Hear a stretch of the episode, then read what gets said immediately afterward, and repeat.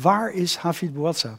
Net zagen we hem nog, want we gaan hem nu zo ontvangen. De spanning stijgt en daar komt hij met fluwelen tred.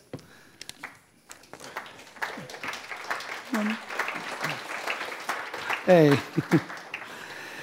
Ehm, en we hebben beeld erbij natuurlijk. Hè? We hebben natuurlijk ook het beeld op uh, deze schrijver. Maar ja, we gaan kennelijk ook achterstevoren vertellen. Dit is jouw laatste grote roman geweest, Mary Zwin. En, Dit is uh, mijn laatste roman. Ja, ja, je laatste roman. Um, dat werd uitbundig gepresenteerd. Ik geloof dat dat de presentatie der presentaties was bij uitgeverij Prometheus. Ook de hele tuin was bezet. En wat me opviel was dat je werkelijk de hele wereld kende. Je had Herman Pleij, volgens mij zag ik Frits Bolkestein, maar je had ook de roze microfoon van Geen Stijl. Je had allerlei Hans Steven, maakte grappen in de tuin. Je had ze allemaal. Nou, uh, Frits Bolkestein heb ik niet persoonlijk uit, uh, uitgenodigd. Hij wou niet wegblijven. ja. Nee, maar Hans Theo ken ik al, al lange tijd. Wat grappig is met Hans Theo bijvoorbeeld, is dat ik hem alleen, we komen niet bij elkaar over de vloer. Het is altijd op straat. En uh, dan gaan we wat drinken en dan praten we uren. En uh, af en toe uh, bel ik hem op of hij belt mij op. naar aanleiding van een artikel of een, een interview van hem. Mm -hmm. Dus dat is, ja. En ik, ja, en ik vind hem ontzettend grappig. Ik vind hem een, een, een, een, groot kunstenaar. En, de, ja, en Herman Blij ik, ik ben een groot bewonderaar van. Uh, hij hield een toespraak, van, Herman Pleij, waarin hij al die uh, middeleeuwse woorden en termen. die we anders misschien over het hoofd gezien hadden. Ja, jij niet, maar de lezer misschien wel. Echt helemaal terugbracht. Hè? Dus hij beweerde, ja, nee, dat, jij, ja, maar, ja, beweerde dat jij zijn beste student mediavistiek was. Terwijl je dat nooit gestudeerd hebt. Nee, dat klopt. Maar ik heb Herman Pleij gevraagd. Is ten, als bewonderaar van zijn werk. Ik, uh, ik heb de sneeuwpoppen uh, van, uh, in Brussel, van Brussel gelezen. Ja. Dromen van Cocagne, mm. gevleugelde woorden, die ik trouwens, hij vroeg mij om dat te presenteren. Dus dat is een wederdienst. En ik, ik, ik dacht, hoe zou hij gewoon zo'n moderne roman lezen? Ja. En natuurlijk herkent hij middeleeuwse woorden. Maar dat die, had ik natuurlijk die, wel die las hij goed, want hij hield ja. een toespraak met, ik meen, 16 velletjes van een half uur. en nog boeiend ook. Dus het kan. Um, waarom ik daar zo over begin, dat was een presentatie van een schrijver die midden in de wereld staat. En dit is eigenlijk een roman van een schrijver die op een bepaalde manier een, een innerlijke wereld uh, betreedt en daarin blijft en ons daar deelgenoot van maakt. Een wereld van, van beelden, van kleuren, van, uh, van delirium. Zo zeg je deliria. In ieder geval een andere wereld dan, uh, dan je daar liet zien in die presentatie. Daar was jij opeens de wereldse Hafid Bouazza. En in het boek was je een en al innerlijk op een bepaalde manier. Zie het zo of niet? Vind je het grote onzin? Mag. Nou, ik, als je, nou ja, ik vind het geen onzin als je het zo ziet, maar ik zie niet in hoe die twee werelden, mm -hmm. zoals je zegt, de innerlijke wereld en uiterlijke wereld, elkaar zouden uitsluiten. Ik, ik zou zeggen, in tegendeel. Ja. Er bestaat geen innerlijke wereld zonder buitenwereld, nog een buitenwereld zonder innerlijke wereld. Mm -hmm.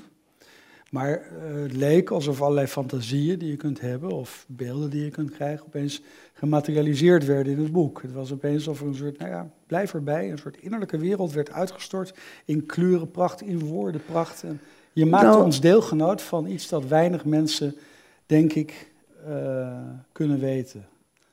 Nou ja, het klopt. Het is uh, voor een gedeelte natuurlijk een, een, beschrijving van een ziekte die een delirium uh, ja. voortbrengt. Ja. En, een de, en een delirium, en ik heb het altijd gezegd, een, ver, uh, een verbeeldingswereld is niet minder werkelijk dan, dan de tastbare wereld. Mm -hmm.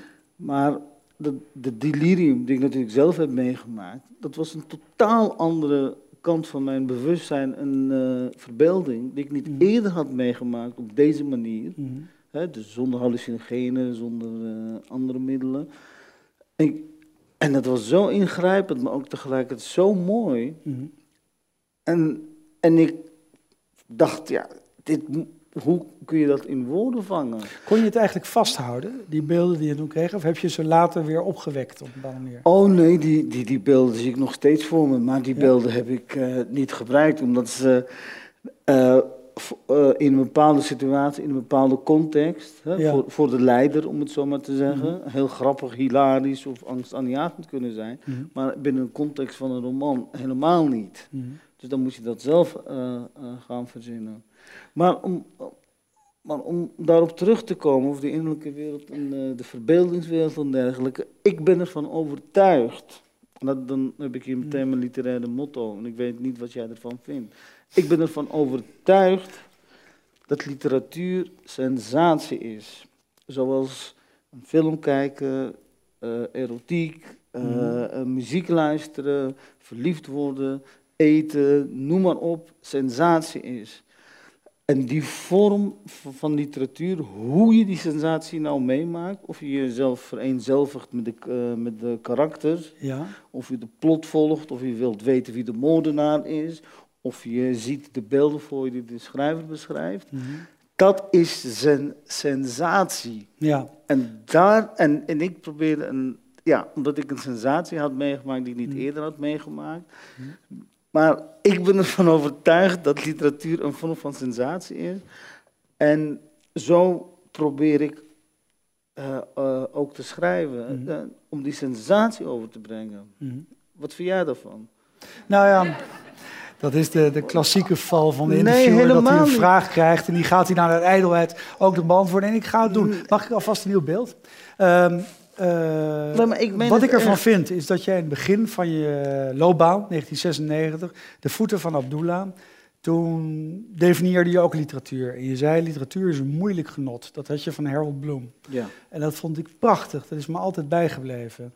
En nu zeg je, het is sensatie. Zie je dat als twee verschillen? Nee, nee, nee, nee, nee, nee, nee, nee, nee. Want wacht even, om, uh, de, jij, kijk, als, als, als een schrijver dan een sensatie probeert over te brengen, zoals bijvoorbeeld hè, de grote meester Nabokov, als geen ander kon doen, in, in, in, in, mijn ogen, dan, dan moet je natuurlijk bij het lezen nog steeds een bepaalde uh, drempel mhm. omstijgen. Dus uh, lange zinnen, soms woorden die je niet kent. En het is tegelijkertijd ook een ontdekking dan. Hè? Door, door, dan leer je nieuwe woorden kennen, dan leer je nieuwe sensaties kennen. Maar ontdekking is ook een sensatie. Mhm. Toch is er iets heel schrijnends in het boek. Hè? Dat is, uh, je hebt die prachtige wereld, die ongekende wereld. Ja, uh, nou ja, je bent een taalkunstenaar. We zullen je niet al te zeer gaan prijzen, maar dat is wel nodig eigenlijk. Zo mooi is dat. Nou, maar tegelijkertijd, de hoofdpersoon, uh, die ligt op een gegeven moment in het ziekenhuis. En dan wordt er met hem gecommuniceerd door artsen, verplegend personeel. En dat is van een, uh, van een prozaïsche, van een, uh, van een nuchtere taal juist. Dat is een heel andere wereld. Hij heeft die wereld, die gevaarlijke wereld van het delirium en van het ongekende verlaten. En dan komt hij in die wereld terecht. De nuchtere wereld van alle dag. Ja, dat klopt. Ja. Dat klopt. En uh, dat is maar dat is niet minder vermakelijk of wat dan ook. Maar als je het goed. Uh, hij voelt ook de hele tijd die bijzonder zachte vingertoppen van die verpleegsters, mhm. van de uh, artsen over zich heen. Ja. En het is, nou ja, ik kan zeggen, ja, natuurlijk is dat, dat gedeelte is echt autobiografisch. Maar ik was zelf toen ik in het ziekenhuis zag, het viel me werkelijk, werkelijk, dat was over sensatie gesproken, sensatie, hoe lief hoe teder die aanraking is van die vingertoppen van een internist, van een uh, cardioloog, alles wat je om je heen krijgt. En van die uh, verpleegsters. Ik weet nog dat uh, die verpleegster, ik weet niet uit welke land ze kwam, maar ze zei altijd Bauza, meneer Bauza. Portugees? Ja. Ah. Die, ik had een katheter in. En ze zei, dit gaat even pijn doen. Bauza, zei ze toen. Nee, ja. ze kon mijn naam niet uitspreken. Maar ze legde haar vingertop op mijn buik, die heel erg opgezwollen was. Nu niet meer. Legde haar vinger rechter en, dan, en met de andere hand trok ze dus die uh, katheter uit de pisbuis. En toen zei ze, dit gaat even pijn doen. Maar toen ik die vingers voelde, dacht ik, natuurlijk gaat me dat niet pijn doen. Mhm. Maar het deed zo'n gigantisch pijn. Maar tegelijkertijd voel je die echt hele tedere vingertoppen op je buik. Dat, dat is, ja, maar dat is echt, ik meen het echt. Ik ben, ik ben niet aan het overdrijven. Het, is, het, het was een wereld van, van vingertoppen, van tedere ja, vingertoppen. Je, beschrijft het ook als een heel, een heel veilige wereld. De wereld nou ja, ik heb, ik, ik, heb geprobeerd. Het is altijd, uh, kijk, als, een, uh, als ik moet de hele tijd moet zeggen wat ik heb geprobeerd. Maar ik heb ook veel vergelijkingen uh, met edelstenen. Want ik wil het als een soort paleis laten lijken, weet je wel. Ja. Dus die, de, de, de kleren van, de witte kleren van de verplegers zijn als parels. En de blauwe dingen zijn als andere edelstenen. Dus ik heb dat ook geprobeerd om op een andere manier sprook, uh, sprookjesachtig te omschrijven. Of dat gelukt is, is een tweede. Ja, opeens staar je me daar aan vanaf een dakterras. Oh ja, dat is waar ik woon. Dat is waar je woont, op dat dakterras? Nou nee, dat is mijn dakterras. Ik woon uh, achter dat dakterras. Ah, dat verklaart veel. mogen we nog een foto van de, de vroege jeugd? Altijd mooi van de tijd misschien. Ja, ik vraag veel van. Uh, ja, dat is niet helemaal de vroege jeugd. Op zich. Kijk, dat is toch. Die andere vond ik wel leuk. Was die andere een, was capuchon klootzak. Ja, en hier had ik anorexia. Welke tijd was dit? oh, dit was, dit was voor de Linda. De Linda. Dit was, Jij hebt wel een Linda gestaan. Ja, ja, als leuke man. nemen ze niet meer af. En heb je uh, dit is 2004, denk 2004. ik. 2000, uh, 2004. Pa na Paravion. Ja, ja, dat doet een prijs met je. maar heb je ze misschien... Oh, kijk, we gaan... Ben jij dit? Ja, dat is door die... Voor Vrij Nederland was dat. Hoe heette die, uh, die bekende fotograaf? Die, uh, Bert Nienhuis misschien. Ja, ja. Die, die, dat was zo grappig. Ik woonde toen, uh, dat was in 2000, ik woonde in Prinseneiland. Dat was zo'n oude ophaalbrug. Mm -hmm. En hij liep naar buiten, het sneeuwde. En hij gniffelde de hele tijd, dat is echt geen grapje.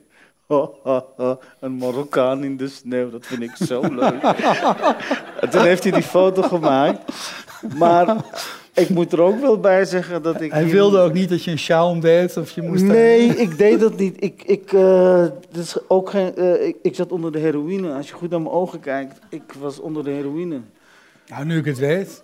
Maar... um, ja, daar krijg je het heel van. heb, je nog, heb je nog meer foto's? Nou, kunnen we nog verder terug? Kijk. Dit is weer een wat foto. Dat is van dit jaar. Dit was van de NRC bij het interview van Arjen Fortuyn. Oh, dat was trouwens een geweldige fotograaf. Die kwam helemaal uit Antwerpen, tweede mhm. klas, want ze mag van Peter van der Meers niet eerste klas ja, reizen. Belg onder elkaar. Dat was echt een hele stoere, indrukwekkende vrouw, lang met die laarzen, een mooie vrouw.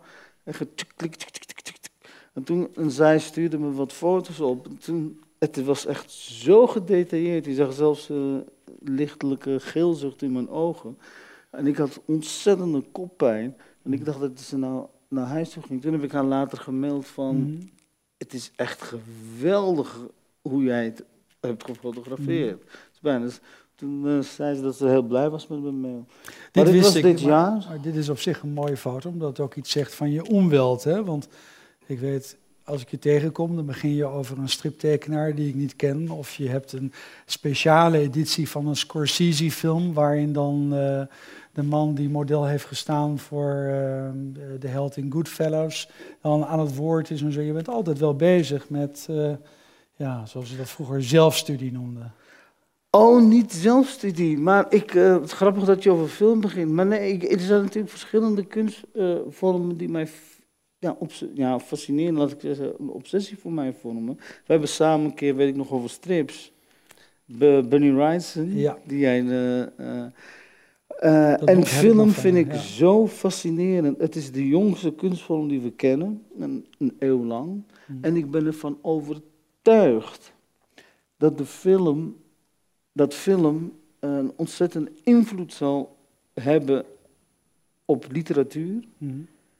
En dat film zichzelf nog veel meer kan ontwikkelen dan het nu al gedaan heeft. Bedoel je dan, um, wat nu uh, door Manon Uphoff is gezegd, hè, dat, je, dat we heel goed moeten kijken naar dvd-series, omdat je daar meer mogelijkheden hebt om een personage verder te ontwikkelen dan in een roman. Nee, nee, want dvd-series zijn gebaseerd natuurlijk op de feuilletons van Charles Dickens ja, en, Balzac. En ja. Thackeray. Balzac, de 19e eeuw. Die, die grijpen juist terug. Trouwens, heel, heel Amerikaans. Nee, de film moet nog de kern van zichzelf vinden. En dat is de visualiteit. En visualiteit is niet alleen maar mhm. een, een, beeld, het is een gelaagd beeld. Mhm. En we hebben natuurlijk Tarkovsky, Stanley Kubrick, Martin Scorsese. Maar Scorsese die, die neemt film in de letterlijke betekenis des woord cinema komt van het Griekse kine, is van bewegen. Mm -hmm. Het is constant met camerabewegingen bezig. Ah, ik, je hebt ongetwijfeld La Grande Bellezza gezien. Mm -hmm. Dat begin, dat is de, he, de, de camera, de, uh, elke shot is van de ene uh, camerabeweging naar een andere, alsof er een bal wordt overgegooid. Mm -hmm. Dus het is beweging, het is beeld, het is kleur, het is geluid, het is muziek, het verenigt opera, theater, schilderkunst, literatuur in zich, mm. noem maar op. Mm. En als je dat allemaal samenbalt, en dan moet je dan,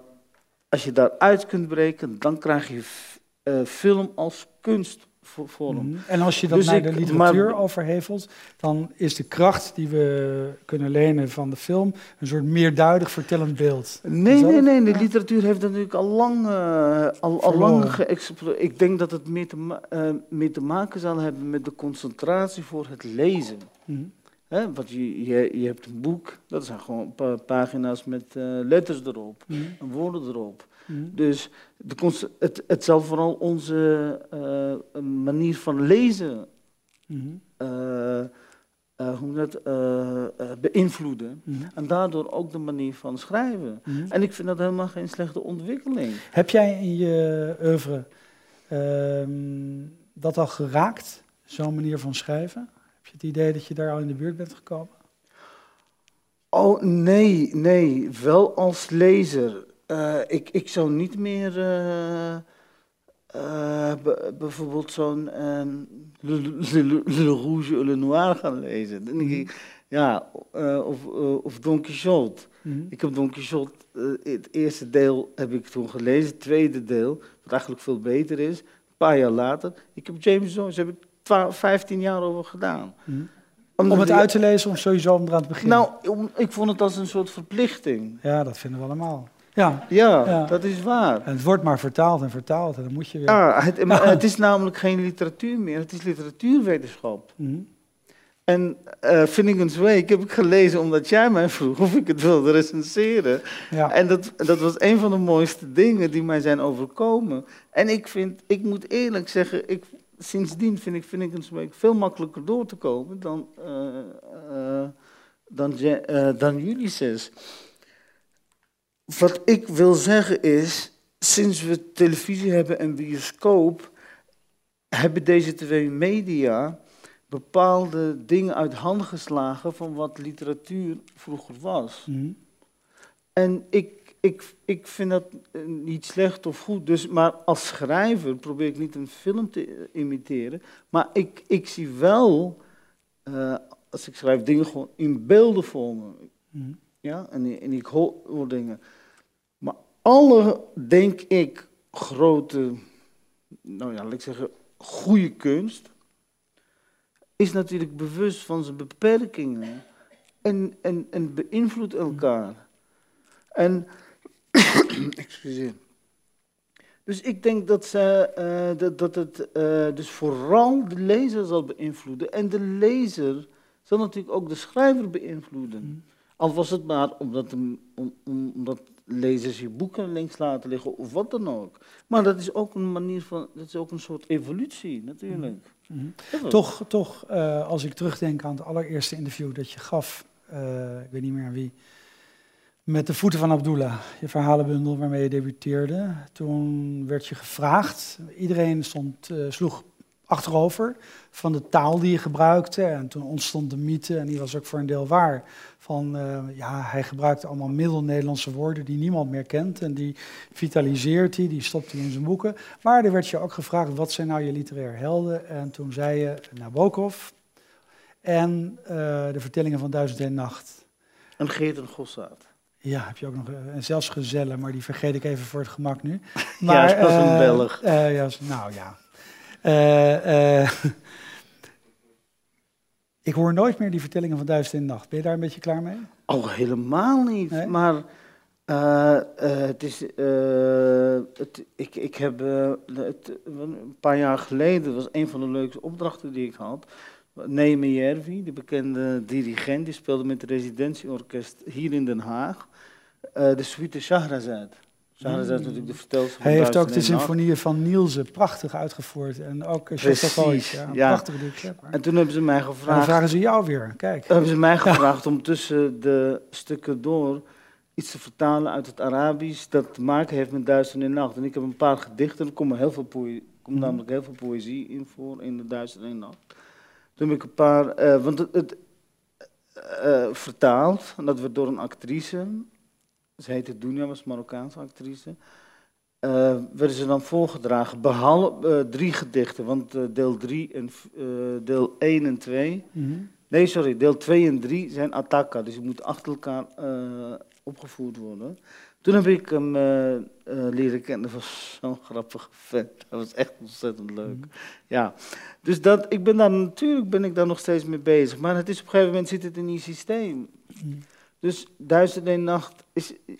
Uh, hoor je daarmee? Ja, maar Duizend en Nacht is natuurlijk een cultureel fenomeen. Het is na de King James vertaling.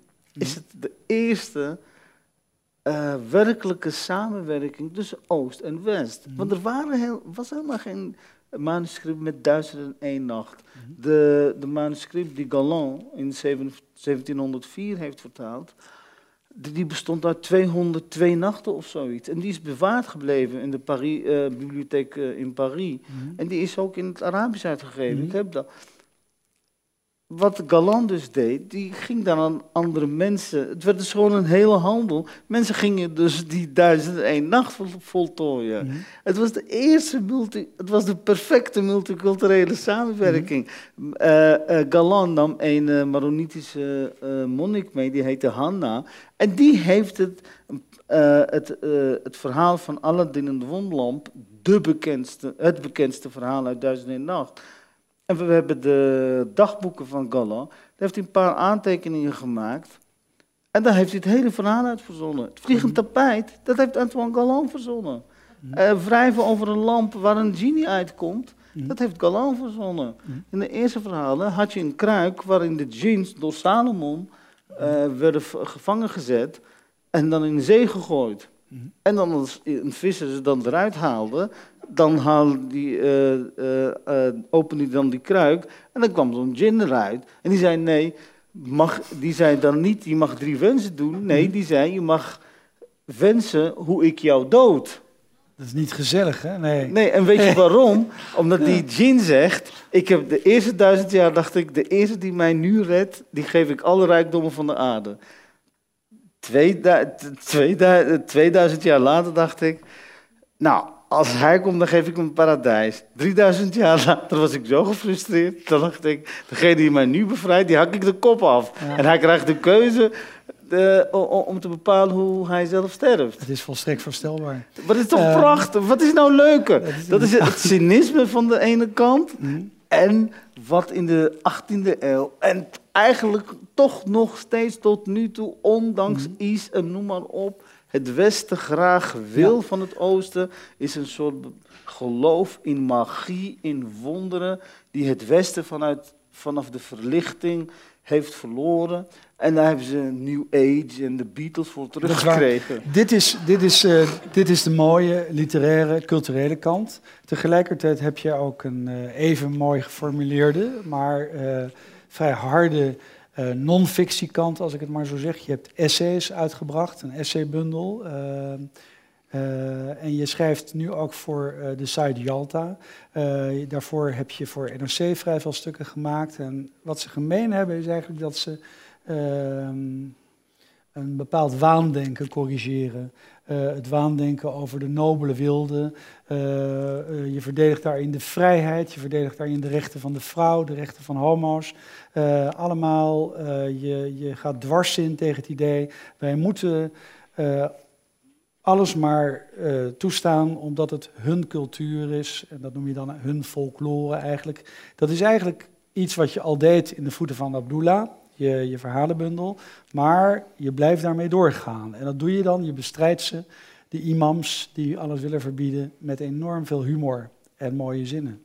Uh, waar haal je dat vandaan? Kijk, dit begrijp ik, die culturele kant, maar waar haal je het vandaan dat je door kunt blijven gaan? Nou, de meeste mensen die daarmee, dat is, moet ik mijn vraag verklaren, de meeste mensen die dat doen, die worden er moe van. Want het, is, lijkt wel vechten tegen de bierkaai op een bepaalde manier. Dat, dat is ook zo. Het is soms ook ver, uh, vermoeiend. En ik moet zeggen, voordat ik daaraan begon, heb ik heel veel met uh, Gerrit Kommerij, Bas Heijnen, Connie mm. Palme, Jan van Aken. Dus allemaal ze. Je moet het doen, je moet het doen. Ik zeg, maar als ik het eenmaal doe, dan kom ik er niet vanaf. Want Zij doen het zelf niet, hè? Ja. Nee, ze deden het zelf niet. nou ja, Komrij had het wel gedaan. Ja. Uh, van, ja. uh, Gouden woorden. Morgen he, he, heten we altijd allemaal Ali. Vooral Jan van Aken, die ken je wel. Ja. ja, die, die pushte mij. Toen in 2002 heb ik voor het eerst een NRC dat stuk geschreven. En dan kom je natuurlijk in die mannenmolen terecht. Maar ik denk waarom ik het steeds blijf doen, is omdat ik er werkelijk in geloof. Kijk, het is werkelijk een verschil om in vrijheid te worden geboren. Mm. Ja, waar je dus vanaf kinds af aan allerlei keuzes hebt, dit, uh, of dat je die vrijheid moet bevechten. En mm-hmm. ik, ik heb, ondanks uh, mijn, de relatieve vrijdenkendheid van mijn moeder en uh, de familie eromheen, heb ik echt ontzettend moeten vechten voor die vrijheid. Want je bent nog net in Marokko geboren. Ja, ik was zeven toen ik naar Nederland kwam. Ja. En als je dat eenmaal hebt, die vrijheid die voor, uh, vind ik, in Nederland vanzelfsprekend was. Die vrijheid heb ik hier in Nederland voor het eerst opgesnoven. Mm. En als ik eenmaal die vrijheid heb, die laat ik nooit meer los. Mm. En, ik, en als ik dan constant merk, ik, ik heb geen enkele illusie dat mijn woorden effect ergens op hebben. Maar zolang dan ik dat tegen te, uh, tegen, uh, tekeer kan gaan, mm -hmm. tegen die bedreiging van vrijheid. Het is namelijk ook de vrijheid om in wonderen te geloven. Het is ook een vrijheid om, om die folklore. Mm -hmm. het, is, het is zo belangrijk. En ik, ik denk dat het verschil Dus ik zal dat blijven doen. Ook al word ik er moe van en ik weet dat ik mezelf herhaal. En ik weet dat er angst is. Ik uh, laatst een interview met Theodor Holman en Max Pan, weet je wel. Zei ja, Theo van Gogh, Hans Steeuwen. Op een gegeven moment zegt op televisie, ja, ik durf dat niet. Mm -hmm. denk je, wat krijgen we nou? Ja, -hmm. het, het, enige wat ik kan zeggen is van, is dit het Nederland waar ik in ben opgegroeid? Mm -hmm. En het moment als je vrijheid leert kennen, ja, dat, dat laat je gewoon niet Tenminste, ik. Mm -hmm. Ik laat dat nooit meer los. Mm -hmm. Het is ook, uh, ik, ik zal nooit naar de rechter stappen van die heeft dat gezegd, mag niet. Ik zal nooit tegen iemand zeggen dat mag je niet publiceren of wat dan ook. Onzin. Verbod werkt niet.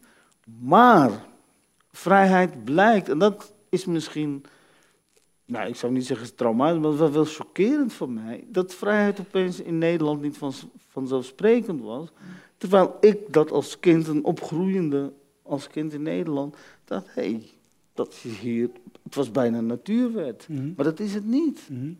En dan moet je voor blijven vechten.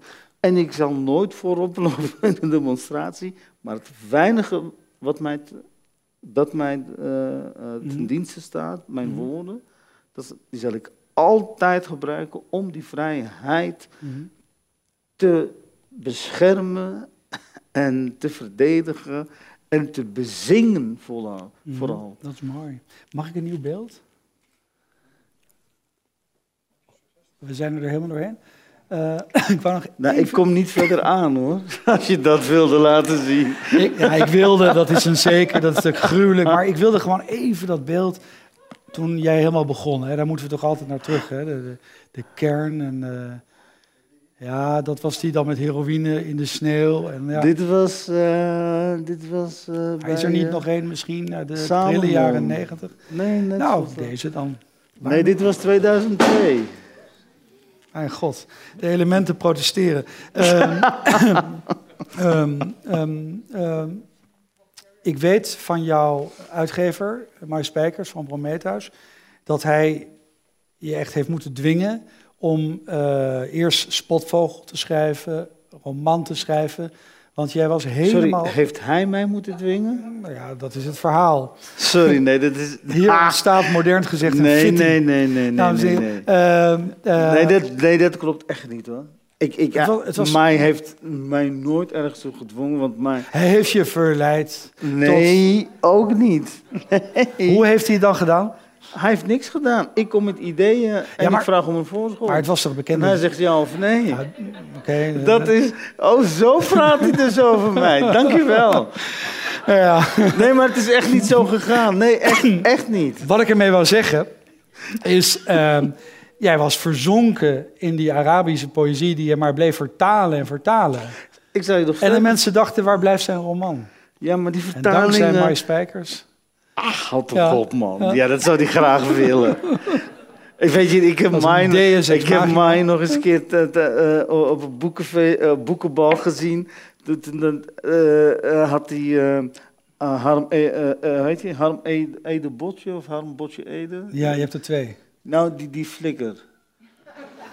Je weet wel, die dat boek in Egypte, dat die zich liet pijpen door tandeloze oude mannen. Ik heb het net gemist. Harm Ede Botje. En hij had hem tegen de muur geduwd. en hij schreeuwde tegen hem: Ik heb jou gemaakt, klootzak. Ik heb jou gemaakt, klootzak. Dat is onzin. Hij heeft mij werkelijk niks uh, uh, opgedrongen. Sterk nog, deze maand verschijnt een nieuw, uh, een nieuw boek met vertalingen uit het Arabisch. Over, Bij Prometheus. Een christelijke gedichten, Vrede is deze nacht. Dus je bent eigenlijk helemaal niet te sturen? Nee, natuurlijk niet. um, maar dat, ja, maar dat is, dat, is, dat is niet trots of wat dan ook. Ja. Dat is, ja, dat is, je gaat niet schrijven om onzelfstandig te zijn. Nee. Je hebt je ook nooit ZZP'er genoemd en uh, dat soort dingen?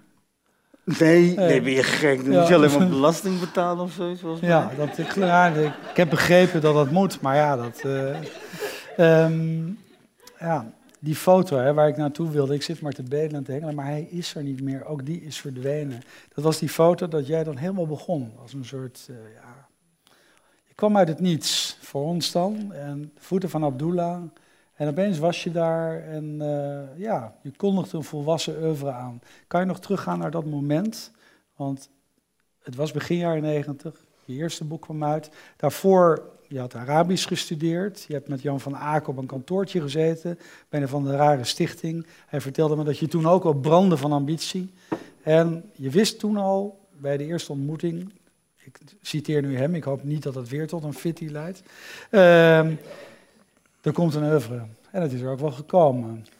Nou ja, het is Jan van Aken geweest. Die, uh, ik, had hem, uh, ik, ik, was nog aan het studeren en ik schreef gewoon voor mezelf. Ik had de hoop eerlijk gezegd opgegeven dat ik zou uh, uitgeven. En het was Jan van Aken die mijn verhalen aan... dat was toen Oscar van Gelderen, die was uitgever bij Arena. Ja, Arena.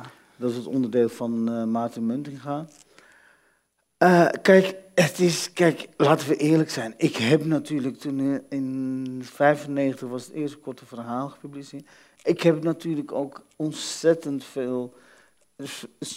Veel is mij komen aanwaaien. Ik was Marokkaan, ik was jong. Mustafa Stitou had net zijn dichtbundel gepubliceerd. Mm Benali had net zijn roman gepubliceerd. Mhm. Dus dat was die Marokkanen-hype. En daar heb ik ja, en nee, dat, dat, ik bedoel, ik, ik, ik uh, schaam me daar niet voor. Wat dan maar van meter van heb je Nee, maar ik, dat is gewoon, een, het, is, het is dat factor geluk dat bij alles meespeelt. Ja, maar tegelijkertijd heb je van meter van uh, je daar tegen af, afgezet. Ja. Je wilde ook eigenlijk nooit, uh, hoe werd dat toen genoemd? Een, een Nederlandse auteur van Marokkaanse komaf. Dat wilde je ook nooit genoemd worden. Of een, ja, maar op een gegeven ja, dat, ik vond het toen wel heel belangrijk, want ik was natuurlijk, ja, ik was 26, 25. Ja, het is dus 20 jaar geleden. En ik, en ik was nog aan, in die strijd van hoe moet ik mijn zelfstandigheid en de marketing, de PR, met elkaar verzoenen of met elkaar uh, van elkaar scheiden. Mhm. Maar ik, uh, toen ik, mijn, mijn, eerste uitgever was Hilbrand Gringhuis. Die is nu uit het uh, uitgeverswereldje. Maar ja, ik, ik, ik wist wat ik, wil, wat ik wilde. Want ze zijn natuurlijk allemaal kritieke romans. En ik wist ook natuurlijk, ik had bepaalde dingen mee. Dat, laten we daar niet hypocriet over doen. En ik vind het echt helemaal niet erg. Ja, uh, Marokkaan en noem maar op. En, uh, Marokko, uh, en dan die moeilijke woorden en de middeleeuwse, noem maar. Ja. ja, als ik, ja, dat, natuurlijk werkt dat. Dat heet de extra diegetische dingen hè, in literatuurwetenschap. Ja. Maar dus er is heel veel in mijn schoot komen aanwaaien. En ik heb echt, echt heel veel geluk gehad wat dat betreft. Toen met Momo, dat zich niet afspeelde in Marokko, merkte ik dat de kritieken ook negatiever begonnen te worden. Toen dacht ik, aha, nu word ik serieus genomen, want daar gaat het om.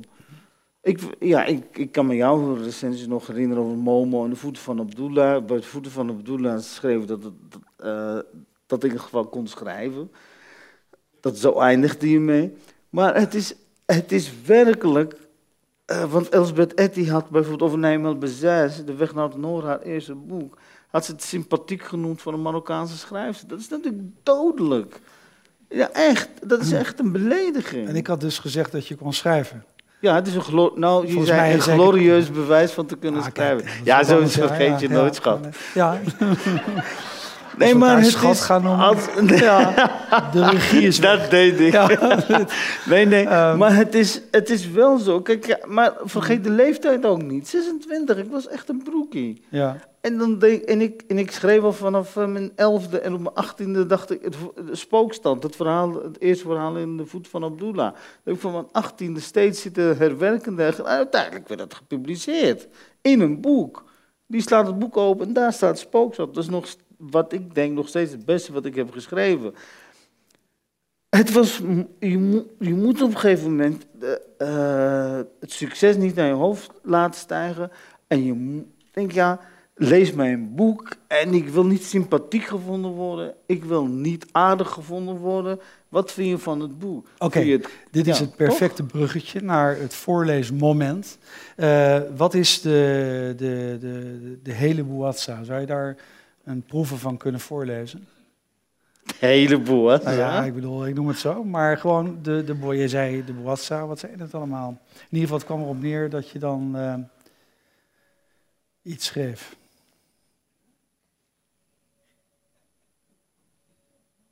Nou ja, laat ik gewoon deze alinea. Een willekeurige? Ja, oké. Ik kom er zo op. Ja. Dit was een nacht van de dag dat hij werd binnengebracht van pijnen die door hem heen voeren alsof er stalen pinnen in zijn mild en galblaas werden geboord. Dolofine hielp niet, maakte zijn rogkrommende pijn enkel erger, totdat een dolksteek van, van morfine hem verzachting en slaap bracht. Hij had al lorazepam gekregen en baclofen. Tramadol deed later zijn intrede een ware processie van een intrede. Mooi.